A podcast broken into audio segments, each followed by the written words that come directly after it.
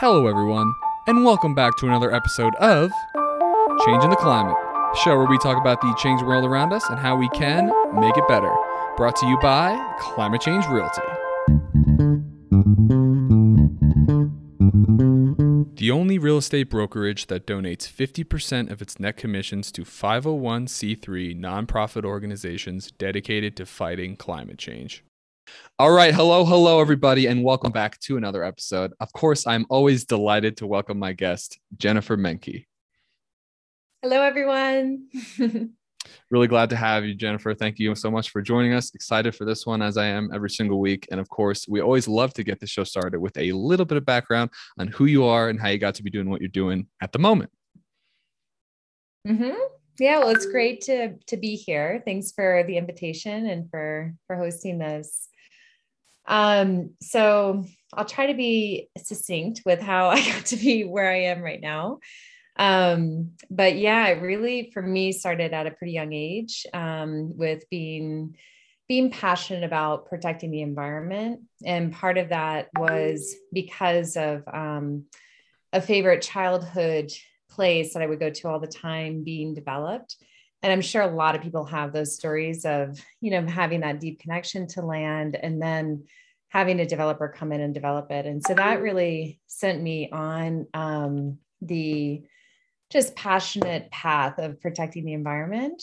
Um, and then you know when i got to college i was actually really wanting to get into environmental law and kind of go that direction. Um, but i i had just I did a study abroad and I had some really powerful encounters with different indigenous people. And then I went to Guatemala and lived with um, some Mayans for Mayan um, women, primarily studied with Mayan women and was there for about a month. And that really just opened up my eyes to um, how much in the culture that I come from, people are just, they're not aware of their connection with nature.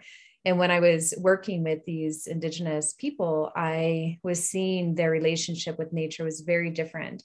And because of that, they were taking care of the environment in a very different way. They um, had this innate happiness as well within them, even though they were living, most of them, in, in poverty.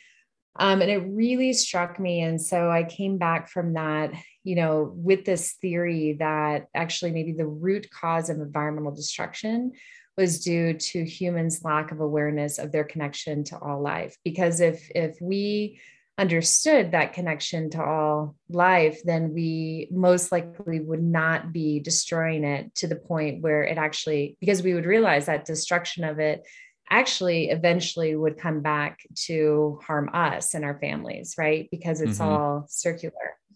So, um, so then I, I also did well. I also came back to Colorado, and then, um, and then met an indigenous elder from the Taos Pueblo um, tribe, and she really kind of helped kind of open up that door in this area to connecting to nature. Because then i was like okay if, if that's my theory then i need to understand how to connect myself back to the earth you know bring that awareness back and explore what that means you know and then and then i ideally would would help others do the same. So so i worked with her and then also met um, john p. Milton about 18 years ago and um, started doing these nature-based retreats with him and fell in love with with that process. And he he was an environmental activist and then had kind of the same theory of actually the root cause is is people's you know lack of awareness of this connection. So he developed these these retreats where you teach awareness based uh, and these are the sacred passages. You teach awareness based um, practices to people and then put them out on a seven day solo in nature and then come back and they do this integration. Um, and so I, I, did this work with him and had some really profound experiences. Um, and so I decided to train with him. So I apprenticed with him for and trained with him for over seven years. He's still someone I work with. Um, but in that training, I had to do 44 day solitary retreats, 25 you know 28 day solitary retreats and what does that and mean? that was solitary it retreat? means like it means like being out in nature and staying in about like a 108 foot diameter circle for an extended period of time. So from like seven days all the way up you know i was doing 44 days. So you can imagine like not hiking around not exploring just staying in this one place and and um and meditating and you know Wow. doing some of the practices that we were taught and trained which you know was meditation it was these sensing awareness practices it was qigong and the purpose was really not only to kind of let go of of um, our like to shift i would say our consensus consensus understanding of everything you know so it helped us to come into this much deeper state of awareness and to come into more of a non-dual state of connection with all that exists Mhm. and and to understand how our mind functions because when you're sitting out there all by yourself you start to really become aware of your you know how your mind works and everything and and how it projects onto the environment. And you understand like how you create stories that you know are just kind of just spun from nothing. And you know so it's you really get familiar with your mind and how your mind functions. And then you start to also resensitize your senses. So you when you're out there and you're not bombarded by the static of everyday life like your senses start to open up. And then you start being able to understand and yeah connect with a lot more because the sensory awareness is much more expanded and open. Um so so anyways like i you know i worked with john for a long time. I still do sacred passages with john. I still and so eventually i started running you know retreats and leading these retreats for others to have these kinds kinds of connections and um, experiences. And Sure. a lot of times people would go back you know to their lives and and really create change in their personal lives as well as their uh, work lives. And you know and when there's that connection there's also this profound love that happens. So when you love something you tend to take care of it. And so when you have these experiences of you know your heart opening up this deep connection there's a natural desire to take care of it. So people would go back and you know and want to take care of the earth and um but i was also realizing like for a lot of people it was it was difficult to go back to their lives and then you have these systems that have been created by humans like the Mhm. economic system political system all these social systems and so these seeds would be planted in people, they'd go back. And it was so hard for those seeds to really germinate and grow because, you know, because the systems that they went back to were not kind of conducive. Yeah, it's like soil, you know, the soil was not conducive for the seed to germinate and grow. And so that's when I started getting into more of the external systems change work. Um, and I really believe that we need to do both the internal work and the external. And so I created um, the nonprofit Regenerative Earth. Um, I was also um, nominated as an emerging global leader for the Academy for Systems Change and was brought into that fellowship. So they really mentored me, um, and they're made up of, you know, just some of these senior thought leaders of systems change like Peter Senge and Otto Scharmer and you know these guys that are really um, really brought the idea of systems change I think into the world.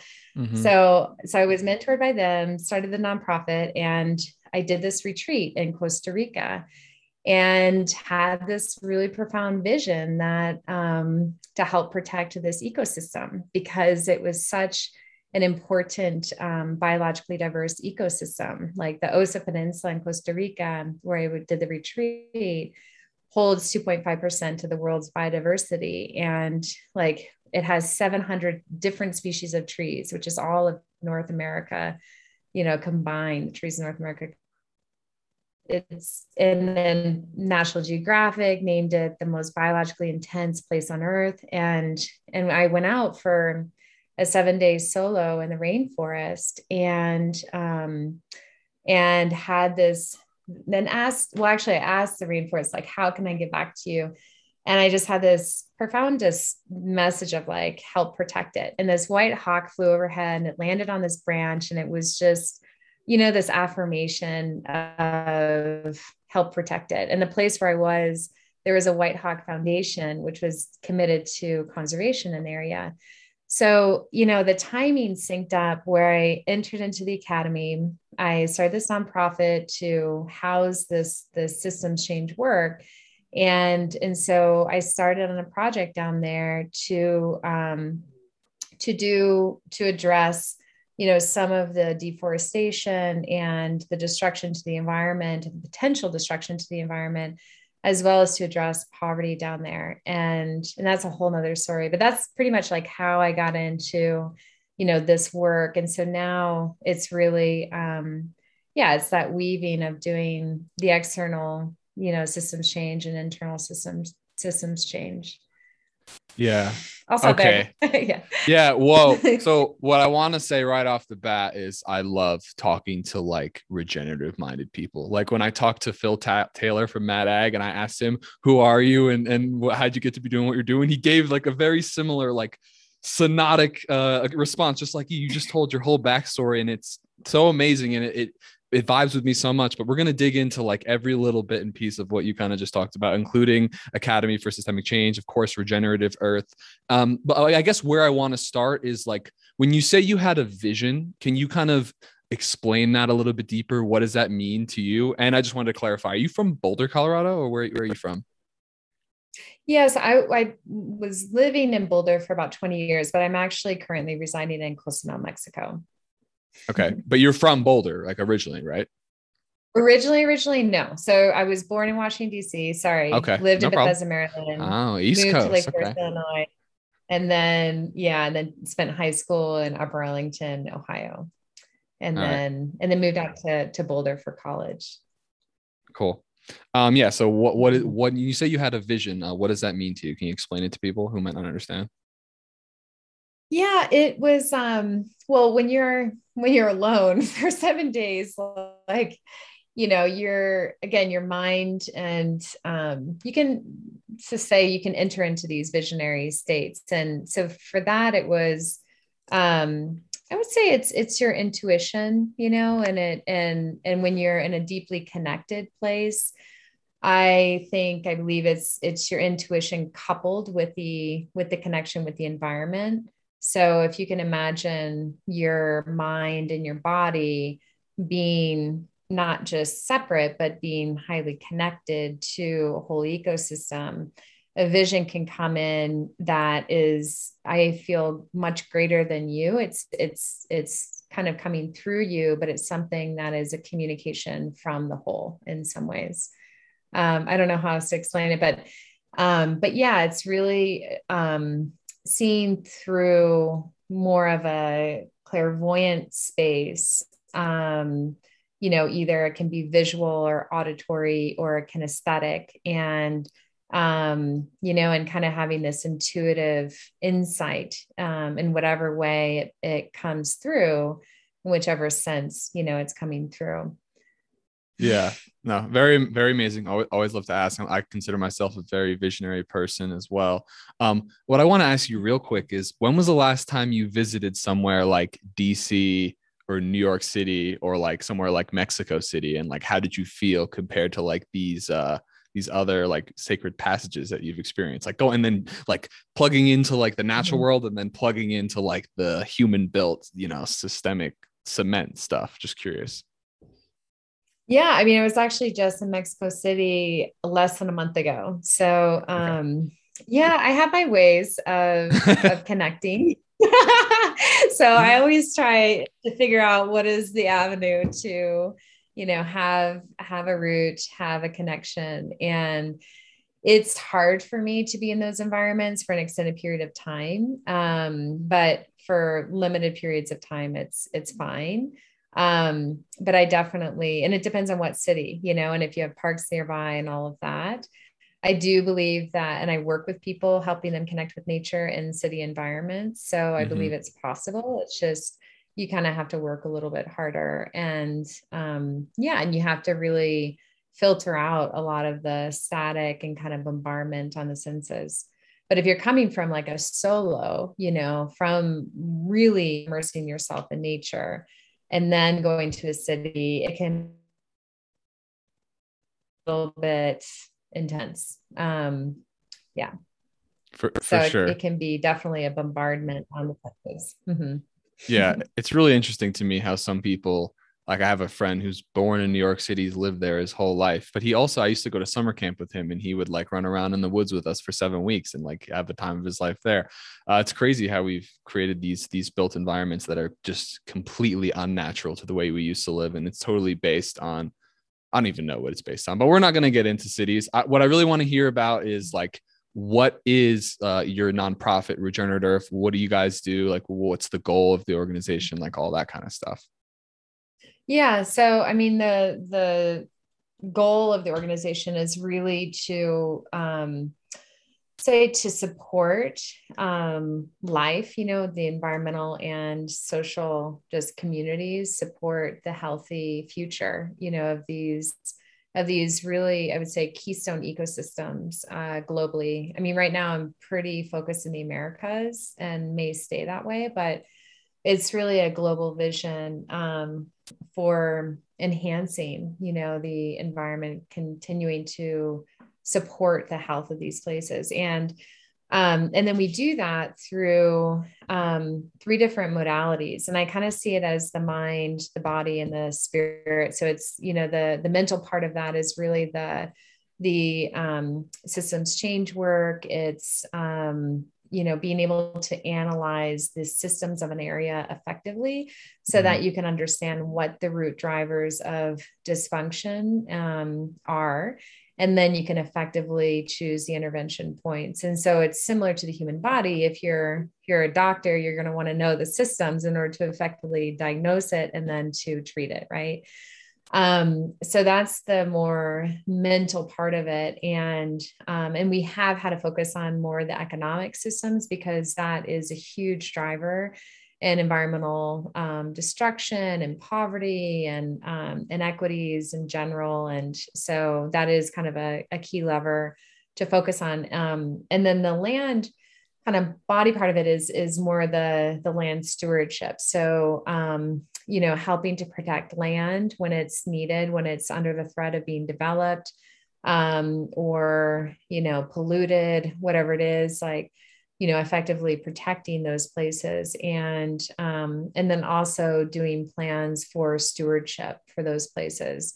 And then the third piece is more of the spiritual aspect, which is um, doing retreats. So, you know, guiding people in the areas that we work in helping them connect with that land, um, also with the people, with the projects, and um, and some of the programs are focused on investors, some are with leaders. Um, you know, so it's it's really catered to the group that we're bringing in, and, um, and the purpose is, yeah, is to have kind of that inner transformation experience, but then to also experience what's ha- what's possible you know by mm-hmm. by meeting these people these projects and um, connecting with these environments and ecosystems. Very very cool. So let's talk about how this would work on a more like practical level. Can you explain how your like regenerative economy lab program works yeah so with um so we're working now in several different areas but i'll just focus on the osa just to make it um, kind of much easier to understand. But mm-hmm. with the OSA, we um, first were initially asked to. Is that the Costa convene, Rican forest, the OSA? Yeah, I'm sorry. The, the OSA Peninsula is in Costa Rica. It's in the southwestern part of Costa Rica. Mm-hmm. And we were originally asked to convene the funders for um, this region so that there could be more cohesiveness in financing um, different projects for kind of this healthy future. And my team decided we needed to do a systems analysis in order to understand if that really well in order to even do that work of of guiding funders right we needed to understand what was happening but we also want to understand what are kind of the what what, what does a community want? You know what what's their vision? And and you know how can we understand what's happening down there better so that it can inform our actions of how we can be most effective? So we did a comprehensive systems analysis for the region. Um, it took us about nine months and wow. we interviewed all stakeholder groups um, conducted small workshops, all of that. And so it's it's most comprehensive from what the locals say. It's most comprehensive analysis of the systems in the region to date, and it um, it really highlights some of the major kind of um, barriers and you know to this regenerative future, and then it also it also highlights this collective vision that we heard from every stakeholder group and that that vision is um is having you know blue green economy that is really fed by these sustainable livelihoods. And then that helps to provide more local income to the people. And then the people because their jobs are reliant on a healthy ecosystem are incentivized to take care of the ecosystem.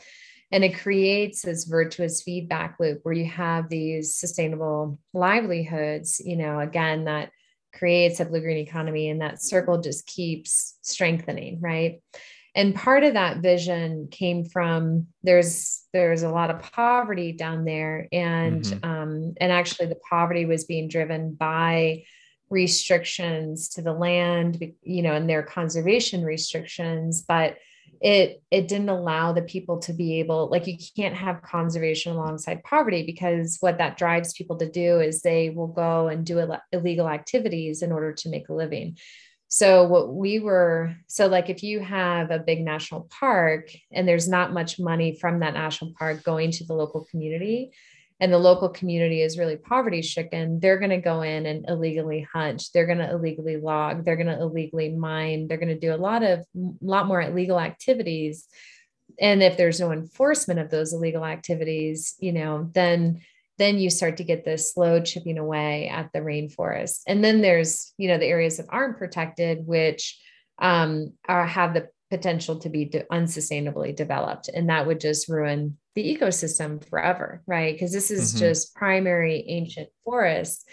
And once that's gone, that's gone. You know, it takes, I mean, that forest has taken hundreds of years to develop um, and to grow. And so, you know, you you cut that down and you're losing so much. Um, anyway, so you know, we had that high level vision. And then we also identified what would be the intervention points to support this vision and to decrease kind of the size and the driver of this of these barriers. Um, and it's super, it's a very complex map. Um, but what happened from that is the um, there was a territory that was formed um, for the Osa Peninsula when we were doing this work. And when a territory is formed in Costa Rica, they have a territorial council. And the first couple meetings, the territorial council, they invited us in to do a presentation, you know, on um, on the systems map, so that it helped everyone come together around a consensus understanding of this, this is what's happening in the region. You know, this is the vision that we all are saying we have. And these are potential ways to support and actualize that vision. So we've been working with them, um, you know, to help support this vision. And right now we're, I mean, there are a number of things that have come out of this, but like right now we're working on a capacity strengthening program, kind of like an incubator for businesses and nonprofits and projects and supporting kind of these high impact projects and leaders that are going to, um, you know, help address some of these issues and also support sustainable livelihoods and support this this regenerative vision. And those projects mm-hmm. span they're they're across sectors. So it's you know agriculture regenerative agriculture ecotourism um, conservation um, you know just uh, healthy forest management um, land acquisitions. It, it, really spans across um, across sectors. Yes. Mm-hmm. so re- Regenerative Earth is an American based organization, right? It was founded in the US. Mm. So yeah, how yeah. how how have you found like the locals responding to like a foreign entity coming in and trying to like help their environment any stories that stick out to my, stick out in your mind have that, what's like the reception been like because you're trying to take care of of their land, but I you're kind of you're coming in with, with like your ideas. I'm just curious how how the people are, are are responding to this. Yeah. No, it's a great question. So we're always invited, you know, it's always a pull rather than a push. Like I'm not going to push ideas on anyone. Even the systems map that we it's the people's map, you know, it's all the information they gave us. We just put it into a sophisticated visual to help understand all the connections, you know, between sectors and um, and so this capacity strengthening program, for instance, um, the government branch of rural development approached us about it being something that was really needed and they'd like our help with it, you know. So that's why we're doing that. Um, with other projects we're working on, we're being hired by um, Costa Rican foundations to do the consulting work. So you know we're working in in a couple of other areas um, but that's that's by contract it's contracted work so you know we're we're kind of like with the osa we we raise money for it because it's the local people who are asking us to do it Whereas some of these other areas, it's these foundations that are from Costa Rica or from wherever we're working in that are asking us to help with this work. And it's because, and then my team is made up of um, of Lat- pretty much all Latinos. So I'm the only US person. But we also are, you know, like before when we did the map, it was like we didn't partner with any big NGOs or, you know, and it was just, we just really try to be neutral conveners. So it's really not about pushing ideas, but about listening and and supporting, you know, what's needed with the expertise that my team has to to offer. Um, yeah. Awesome. So mm-hmm. it sounds like the most profound experiences in your life have been these trips you've taken into nature, or, or what did you call it? Like isolate isolation. What were they called again? When you're just alone in the um, woods. The yeah. So um, nature solos is what I call yeah. them. Mm-hmm. Okay, so that's what you call them. So I, I wanted to ask you. I saw that you gave a talk about how to cultivate like a sacred relationship with the natural world. It, it seems to me like that that um, sacred relationship has come to you through your personal experiences going out into nature. Is there any way that that we can do that? Let's say maybe we live in New York City, or maybe we live in I don't know. I mean, I guess the you know cornfields could be nature, but like how how can uh, individuals cultivate this sacred relationship with the natural world and get the respect to actually go out and then take take action to make the world better? Yeah, it's a great question. I mean, it's um it's pretty simple. you know, it's really just it's like any relationship, right? You have to give it time. So for one, it's not going to happen overnight. Secondly, you you really just like even if you're in a city, there are trees in cities there are plants you know there are there that just even the air the element of air that's something that is natural right you connect with the sun. I mean everyone connects with the sun. Like there's there are ways to connect with kind of nature these the non-human influenced things right? And um and and humans are part of nature too. I really see that. But i think you know just giving it time and just sitting with a tree or standing outside and connecting with the sun or connecting with air and relaxing, being present with it. Um, that's just a simple way to cultivate that. And then over time, um, it becomes really profound, you know, some of the experiences that you can have in nature. And especially if you're going to the same place, like if you're in a place where you're able to have access to a very natural setting, to go there consistently and um, and connect like you would a relationship to be open to listen. Um, you know the the environment actually starts to get familiar with you and you start to have closer encounters with with species and you know and there's a strength too that that happens internally where you connect to something much greater than yourself you know? Like we can get so caught up in the me mm-hmm. and our you know our immediate circle of friends or family whatever and this just helps you connect with something much greater and especially like even sitting outside at night under the stars you know like there's just we're just like these little specks of sand in the universe so um, Amen. yeah yeah. well, J- Jennifer, I'm I'm with you. I spent many a lot of my youth like climbing in the Adirondacks. I have a very profound connection to nature. But what I want to say is I just spent like 6 hours creating some Instagram posts and people will click through them and like we're in this like immediate gratification society and like the capitalism is like you know we've been conditioned to uh, consume advertising and advertisements you have to if you, they say if you don't catch someone's attention in like 0.8 of a second like you can lose them so how can we kind of get someone who's grown up in that environment to connect with nature but i guess what i really want to ask you is how can we like create conditions that promote environmental stewardship but also work in a capitalist society or a short short attention economy Mm. Yeah, it's a great it's a great question because I mean I even find myself Tough. having a harder and harder time staying out in nature for longer periods as technology progresses. Mm-hmm. And I know it's because of that you know, instant gratification. Um, but it's so worth letting go of the technology and just stepping out and being in nature and um, and also like calming your mind, you know. Um, I mean, there's there's um like your heart opens, and I can't ex- like you have to experience it to understand I, it. I know, but the longer you, you go, yeah, I mean, your heart just naturally opens, and there's this joy that comes in. Whereas, like when we're on, you know, our phones and we're trying to get, you know, we're we're completely subjected to like oh, that person didn't like my post and I didn't get enough likes. And then you have like a horrible day. And then like, you know, you have a ton of likes and you feel great about yourself and you're just on this roller coaster. Whereas like when you're when you're out with nature, it's it's um you're not subject to all of that and you're able to just really be in this very and it's super nourishing. It's it's nourishing in a whole different way um than technology, right?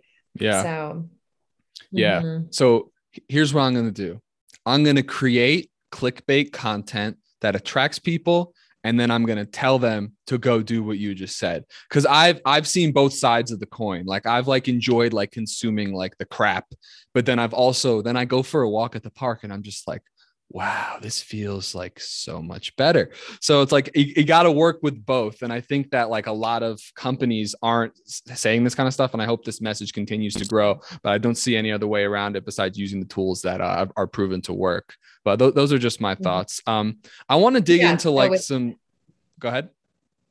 Oh no, go ahead. yeah, yeah, for sure. You're like I I concur. um, so yeah, what I, I Exactly. What I kind of want to dig into is a little bit big picture now, like the difference between having like regenerative practices, like your organization's called Regenerative Earth. And I think what's like big in style right now is this sustainability, which is being able to continue doing what you're doing now without destroying. I love the idea of regeneration, not only um, perpetuating the current system, but creating, not even creating, utilizing the natural system that already exists that creates life, which creates more life and is a an actual positive positive feedback loop because we've got the the positive feedback loop in the in the the north that's melting all the ice but we could create a positive feedback loop that creates more life. So why why do you think we are so focused on sustainability and there's not much talk of regenerating the planet yeah, I mean, it's interesting because I think it's really dependent on the circles that you surround yourself with, right? So for me, I actually feel like the hype and the talk now is around regeneration. I, I very, very rarely hear people talk about sustainability, but I think it's really, you know, who who you're surrounding yourself with, and and probably for the most part, um, there's more talk about sustainability than regeneration. But mm-hmm. sustainability is I mean, just in in the the word, you have sustain, right? So you're sustaining life rather than with regeneration. It's you're you're supporting the regeneration of life, and and nature regenerates itself, right? It's not um, it it circulates resources, and it's constantly growing and dying, and there's this cycle that happens, but there it's it's a regenerative cycle naturally.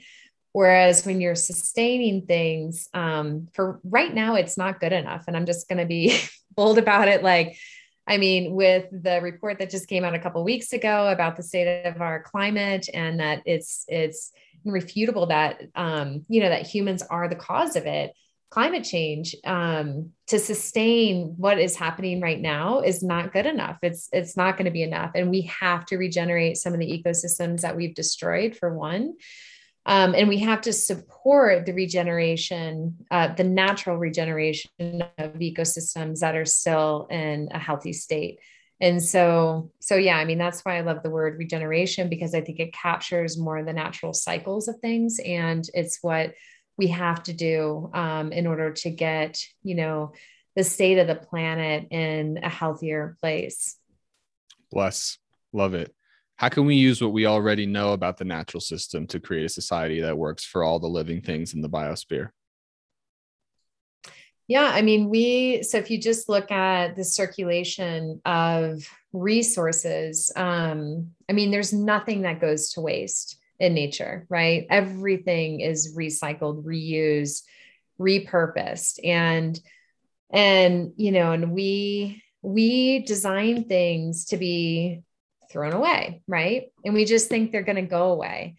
And so that's a fundamental flaw in our design of products. Um, so right there, you know, just addressing the um, the products that we create and and how we can repurpose, reuse, recycle, regenerate, you know, just zero waste products. economy.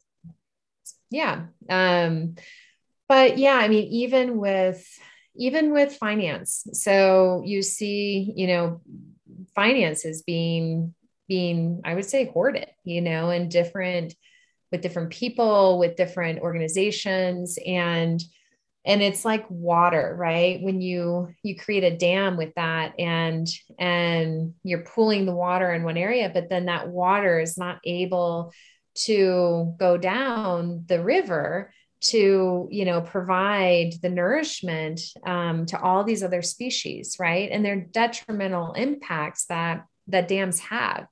Um, Colorado River, for instance, you know, it barely makes the the Gulf of Mexico or Gulf of California and or reaches the Gulf of California. And it's and it's super damaging to all the ecosystems downstream. And so when you have finances that are pooled and dammed in certain areas, you know, then it's not providing the nourishment to the rest of life, right? And so just the the capacity to not be so greedy and to not be hoarding so much and to allow finances to flow more freely that's another way that would mimic nature you know in terms of just resources flowing and um, yeah but i think that you know just the the idea the biggest thing honestly is is the creation of of products and even building houses like all these things that we that we create and not having that that vision of how it can be recycled and reused you know? Mm-hmm. um because nature doesn't do that. Everything is repurposed. Everything has a purpose.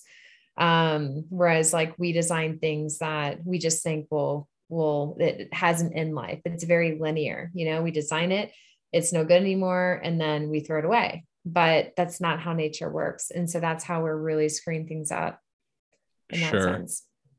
Yeah, that that analogy is was very interesting for me as I'm thinking about it. I'm trying to think about how would I incentivize someone who's damming the water and hoarding all the water or the wealth to themselves to um, you know ch- change and like actually do something more natural which is sharing resources with everything? I mean people hate the idea of communism or and the socialism is growing in popularity in this country but obviously we try to avoid politics as much as we can on this show.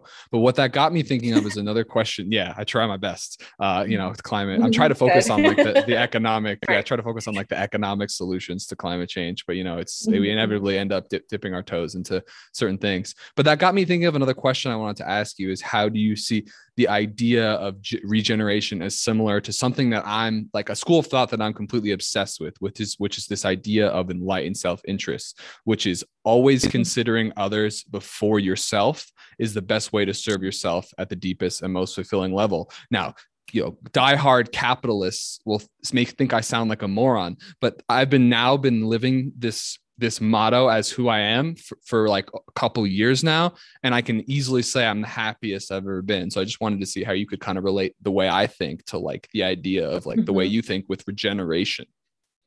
Yeah. Yeah, I think that's a great philosophy. And um, you know, and one thing you have to be careful about with that is is just making sure that you don't take care of other over oneself. So it's a both and, right? Like, huh? but thinking about others, you know, and doing and supporting others, but also thinking about self, right? And supporting self. Like your yourself has to be also a part of that equation, right? Mm-hmm. But I think that that's it's super um yeah, it helps us get out of our of our kind of me, me, me mentality, right? And it's the same, it goes to nature, like taking care of nature and, you know, knowing that that will benefit oneself in the long run. But again, like not doing it to the extent where you're actually harming yourself because yourself, you are part of, of nature as well. And you also need to nourish yourself too. So it's, it's just, yeah, being, kind of um, supporting that whole, supporting the whole, you know, inclusive of oneself is sort of my philosophy. And I think what you're saying, and it it does bring a lot more happiness and joy, especially when people appreciate it, or you know, when you see the the benefits of it too. You really directly get, oh yeah, you know, this does support me in the long run as well.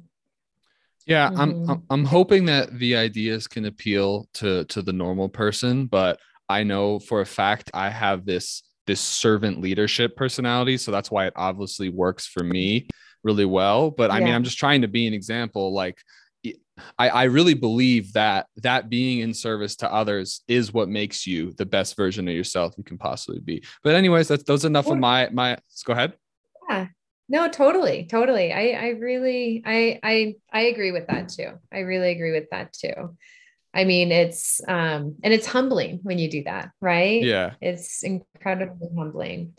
Mm-hmm. yeah coming and from gratitude. the mouth yeah coming from the mouth. Yeah we got a little lag here. Coming from the mouth of, of two founders of organizations. I mean you know obviously we both are into that i just i really i I try to relate this show as much as I can to the average person who might not live in Boulder, Colorado, or or be able to go out and see and see nature like as intimately as you and I can, so that they can have a role in this these challenges that we're facing. Uh, yeah, which is a great transition to ask you: How do you think a typical person can support like regenerative land stewardship or regenerative practices in general?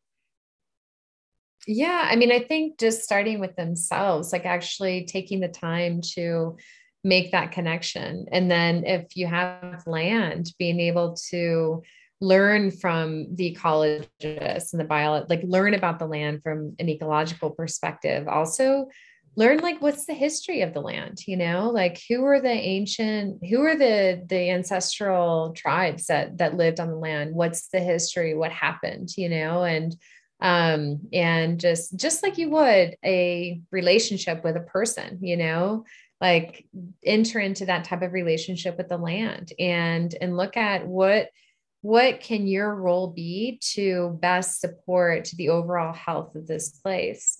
Um and i've been getting i don't know i'll share this but i've been getting really into the rights of nature movement which is a whole other kind of um fringe uh, thought, but it's actually something that I, I mean, it's not so fringe. It's something that indigenous, their perspectives of land, you know, so it's kind of ancient thinking, but it's also something that's catching wind now. But just looking at nature as not something that you own, you know, and that you are that you are able to do whatever you want with, that it's a resource that's disposable for you you know that um and so shifting the mindset around like this nature this tree this these species they have sovereignty and they should be free you know within i mean and and you're basically someone that has been given or inherited or bought or whatever it is like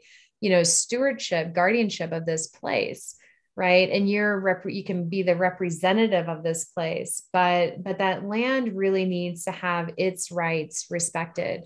Um, and it's a really it's an interesting concept because we don't in our legislative system there's no such thing as land not being owned. Like land has to be owned by the government by people by corporations whatever it is And so there's no such thing as returning a deed of land back to the land so that it has its own standing, right? State And state parks? system, no, state park. I guess it's owned by the government. by the government. Yeah. Yeah. So, but so in the court system, if uh, you know an animal or a piece of land can't just file a lawsuit, you know, if they're being polluted, if they're being harmed in some way. And so it's this whole new concept of, of- around how can land have sovereignty and have kind of representation um, you know, in the court system and legislative system. And it's happening all across the US and across the world. It's getting written into um, local municipalities, into um, country constitutions. So it's it's a growing movement. Um, but I think if you're going to be working on regenerating your land, starting first with your belief around your relationship with the land and kind of looking at and inquiring about what rights are you going to honor you know that your land has? Like what rights of the land are you going to honor? And how are you going to be a good steward and guardian of it to support its health into the future as you would your child you know That is amazing. And I love the the 30 by 30 and the 55 50 proposals to protect as much land on earth as possible. Seems like a really awesome solution to a lot of the problems we're dealing with. I think there is this uh I don't want to know if it's called school of thought, but I we we we come from nature. We're not separate from nature, but there are those that believe that humans are superior and that they're above nature. And we definitely have this role where we are the stewards and we we are going to decide what's going to happen. Like we're in the Anthropocene now. We are in controlling the system. And something I was thinking about at the beginning of this podcast when we were talking about the responsibility of someone who's in control of a system or in control of the environment is I'm thinking of like the Lion King, how like when Scar kills Mufasa. And then 10 years later, you go back and Pride Rock is completely destroyed because he's just sitting there eating all the food. So I just, I see that as very similar to the way we're treating our planets. I hope we can do better. Uh, last couple questions. Just wanted to ask you your opinions about the role of nonprofit organizations versus like large for profit institutions when it comes to fostering either regenerative policy or environmental stewardship. hmm That's a great question. I mean, I think that they serve different uh, purposes, right? Sure. So nonprofits really, um, really are designed like the our work in the OSA. You know, like we we needed a nonprofit to be able to raise funds because the people there don't have the money to to pay for some of these things. You know, and and so the nonprofits really can be a vehicle um, that can be, in, you know, an incentivizing vehicle for some um, to to move money to places where where there's not really um, money, right? And to support land conservation, to support um, social well-being for some of these communities, and then the for-profit role, um, I mean, is really about you know it's really about having some sort of service or product that people that people buy and they purchase right? And there's there's a role for both of them. And i think that the the for profit for profit organizations really need to um, analyze like what is their envir- environmental footprint you know with the service with the product that they're offering. And can they ensure that they're not extracting so much that it's it's it's um, contributing to this imbalance on the planet right now? You know can they can they look at how their products and their services may actually help to regenerate the planet? And i think that there are ways for all corporations to be able to to analyze that and to change their practices so that they are moving towards a regenerative future rather than um, being in this kind of this you know place of just extracting extracting extracting in order for their own personal gain right? Mhm. 'Cause that's what it is. They're just taking taking taking from the earth and they're benefiting profiting but then but then you know the earth is actually the one that's suffering and that's going to in the long run affect everybody Totally. um, but there are amazing corporations and business for-profit businesses that are doing incredible work and they i think they have that's a key leverage point in creating the change that we need is through corporations and businesses Mm-hmm. Mm-hmm. I couldn't agree more. And Jennifer, it's been so delightful to talk to you today. I love how you found like something you're really passionate about. But what's really more interesting to me is that you fostered a really profound connection with somewhere you had never visited before in your life. You you went to what is it called? Osa was it in, in Costa Rica? Osa, Osa Peninsula, yeah. Uh-huh. And you just in knew you're like I need to work on this. This is a place that needs my help. I, I love people who have a calling and just follow it. So that's why it's been really cool to talk to you today. Final question is just what advice do you have for other people who are passionate about leaving this planet uh, better than they found it? Yeah just know that um that you can do more than you think you can. And i think if you have vision you have passion and purpose like you really can move mountains. You can achieve almost anything. Um and so it just takes and then and then don't give up. You know there's so many challenges and obstacles that we have on the road. And um, and if you believe in something you know just keep persevering through. And some of the most successful people are able to to stay in it long enough when a challenge hits until it shifts and you're able to go through, you know, and um, yeah. And I think just, you know, continue to connect to nature because there's tremendous guidance and wisdom and creativity that emerges when we're in a deeply relaxed present state and you know infused in nature because yeah i mean we we calibrate to nature when we're out in those wild places and it helps us to open up to be relaxed and this creative life force emerges. I mean that's why some of the best designs are in nature right? Mm-hmm. i mean that's so how can you tap into that to get smart and come up with solutions? Yeah. Mm-hmm. that's awesome yeah, the best ideas come not when you're doing a million things at once, but when you're very present and you're just kind of letting your mind connect to the world around you and all your experiences. Jennifer, it's been a pleasure. Thank you so much for joining me this week. I really look enjoyed the yeah, podcast thanks. a lot. No, thank you so much. Thanks for the invitation. Yeah, I enjoyed it a lot too.